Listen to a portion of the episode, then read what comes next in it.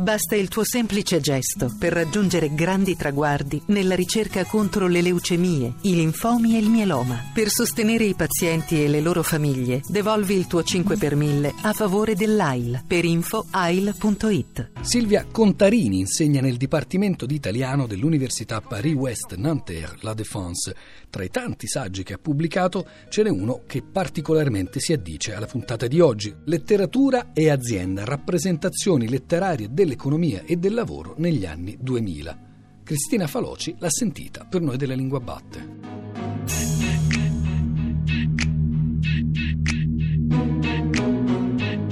Non sarà uno spettro ad aggirarsi per l'Italia, ma una certa letteratura è indubbio che stia circolando come un soffio inquietante per le devastate lande del bel paese. È una mappa vivente, poiché il suo esito è quello di una colossale mappatura della memoria, della storia, del presente e del futuro del nostro paese. Ecco Silvia Contarini, sono parole del 2006 dello scrittore Giuseppe Genna nel recensire Vita precaria, amore eterno di Mario Desiati, il romanzo vincitore del premio Volponi che era nato da un paio d'anni. Ecco, le nuove realtà economiche, secondo lei, come hanno condizionato l'immaginario degli scrittori contemporanei? Guarda, allora nella citazione mm, che ha appena fatto ha menzionato Desiati, ha menzionato anche il premio Volponi. Questo mi permette di rimettere un po' un contesto storico il rinnovato interesse per eh, il lavoro, perché tutti ricordano che negli anni 60 appunto Volponi come memoriale segna il rapporto tra letteratura e industria. In particolare c'è un numero molto importante della rivista Menaboc, la rivista di Vittorini e Calvino, intitolato proprio Industria e letteratura del 61. E il mondo del lavoro è un tema nuovo per la letteratura in quegli anni e per tutto il decennio degli anni 60 c'è una produzione molto importante, posso citare per esempio anche la Vitagra dei Bianciardi e direi che il culmine, il momento finale è quello di Vogliamo tutto di Balestrini nel 71. L'interesse di, degli anni 2000 per il mondo lavorativo è un interesse rinnovato, ma le tematiche sono molto diverse, perché è molto diverso il contesto sociale, il contesto economico, che è quello del terziario avanzato, del neoliberalismo, dell'economia smaterializzata. E infatti i problemi che si affrontano in questa produzione degli anni 2000 sono il precariato, la disoccupazione, il mobbing, la dismissione, la decolocalizzazione. Direi anche che sono diversi anche gli scrittori, non sono più gli intellettuali che guardano al mondo del lavoro o da fuori o dall'alto, ma sono molto spesso dei giovani che appartengono a questa generazione precaria di cui parlano, eh, sono essi stessi degli scrittori ad alta flessibilità, eh, cioè vivono anche loro le trasformazioni sociali e economiche. Ed in questo senso, per rispondere alla sua domanda, direi che le nuove realtà economiche hanno influenzato tutta una generazione di scrittori, anzi hanno suscitato vocazioni. Alcuni di questi libri sono dei libri di esordio. Contarini, volendo trovare tra le tante opere un percorso possibile, possiamo indicare alcuni testi cardine che secondo lei hanno contribuito a questa immagine dell'Italia odierna attraverso un'unica grande lente del lavoro, però inclinata in tante diverse direzioni? Ma forse possiamo prendere tre libri usciti nel 2006 che sono diversi tra di loro, ma che sono tutti e tre significativi del disagio giovanile, del precariato e del lavoro cognitivo non riconosciuto.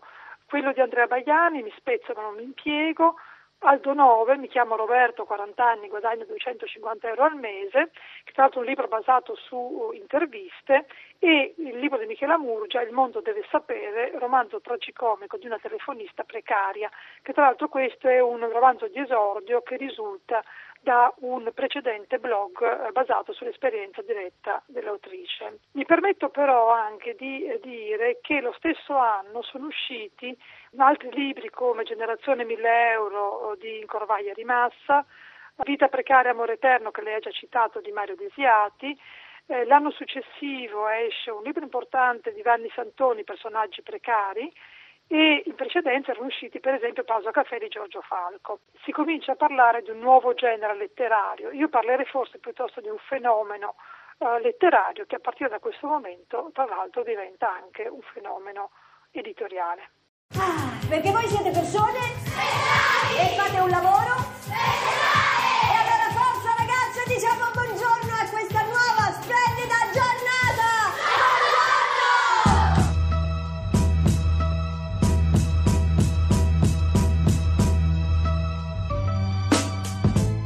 Silvia Contarini, lei ha parlato di genere perché qualcuno ha descritto questo fenomeno come il romanzo del precariato. In realtà si è capito che questo tipo di letteratura sembra porsi a cavallo di generi diversi ma comunque vicini al racconto della realtà. C'è un fenomeno editoriale paragonabile in Francia in questo periodo? È una cosa tipicamente italiana? No, in Francia non c'è un fenomeno paragonabile, assolutamente c'è stato qualche scrittore importante come François Bon che ha pubblicato alcuni libri ambientati nel mondo del lavoro, ma assolutamente non c'è un fenomeno comparabile. Direi che l'Italia forse precede la Francia in cui il problema del precariato è un problema eh, attuale da pochi anni, mentre l'Italia appunto già all'inizio degli anni 2000 era un fenomeno assolutamente marcante per, eh, per tutta una generazione di 30-40 anni che poi sono questi scrittori che scrivono eh, su, su, questo.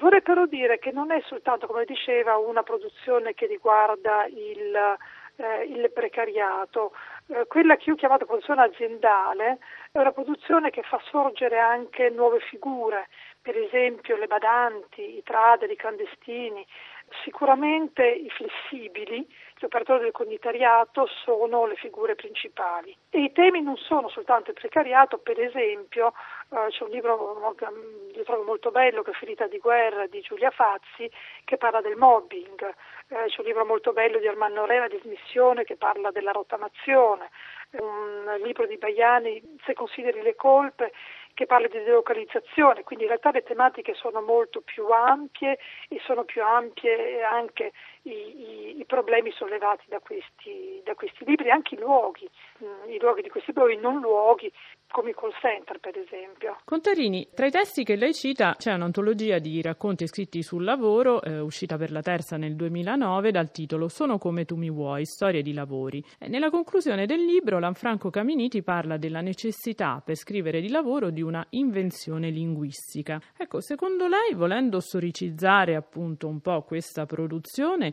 è avvenuto, c'è stato un cambio di lingua, di modi di raccontare rispetto appunto ai padri della letteratura sull'industria che lei ha citato prima? Sì, è una, è una domanda importante perché è vero che negli anni 60 la produzione di Volponi, di Ottieri e di Balestrini era molto caratterizzata da una ricerca sul linguaggio, una ricerca sperimentale sul linguaggio. A me sembra che oggi la ricerca formale prenda altre direzioni. Eh, intanto volevo ricordare il fenomeno delle antologie, che sono un fenomeno editoriale, ne sono state pubblicate una decina tra il 2005 e il 2012, però c'è anche una, un legame, una connessione molto profonda tra eh, il contenuto, quindi il mondo del lavoro, e la forma breve. E questa forma breve può essere considerata probabilmente una forma eh, idonea proprio a rendere conto dei mutamenti che stanno avvenendo, nel, che sono avvenuti nel mondo del lavoro. Perché? Beh, intanto perché la forma corta, la forma breve offre un materiale facile da ibridare, plasmabile. Per esempio penso a dei reportage di invenzione, a delle interviste immaginarie, a un documento fittivo. E poi credo che questo sia un punto più importante perché l'episodio, il frammento, si prestano a raccontare proprio le vite precarie, si prestano a raccontare percorsi irregolari, situazioni provvisorie. È un po' come se eh, il lavoratore del XXI secolo di oggi, mm, che privo di stabilità professionale, vivesse la vita in maniera episodica, frammentaria. Potrei citare eh, Bourdieu che parla di vite esistenzialmente destrutturate a causa dell'incertezza sociale. Eh, Bauman parla di vita breve. E più importante ancora forse quello che dice Sennett che parla della sostituzione dell'orizzonte di una carriera con i cicli brevi del job. Questo significa che, appunto, che la forma breve è particolarmente eh, adatta a raccontare, a parlare di questo tipo di esistenze. E se mi permette, l'antologia ha un'altra particolarità. Proprio perché riunisce diversi frammenti, episodi, testi brevi, l'antologia è un supporto omogeneo di narrazioni plurali, cioè dà una dimensione corale e in qualche modo rappresentativa della collettività. Allora, questo è un primo aspetto. Forse un secondo aspetto per quanto riguarda la, la dimensione eh, formale è nei generi. Si può mh, riscontrare per esempio oh, la predominanza di forme inclini al recupero della testimonianza, al documento, all'intervista, ho citato prima Aldo Nove, eh, alla forma dell'inchiesta, Ferracuti per esempio, all'incrocio tra giornalismo e narrativa di invenzione. Non abbiamo parlato di Gomorra di Saviano, che tra l'altro parla, è un libro che parla anche questo di lavoro e del lavoro nero.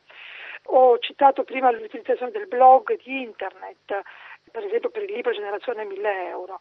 In qualche modo si tratta di una produzione letteraria esperienziale, autobiografica, giornalistica, più basata sul fatto che sulla finzione, perché questo è il carattere più eh, significativo di questa produzione.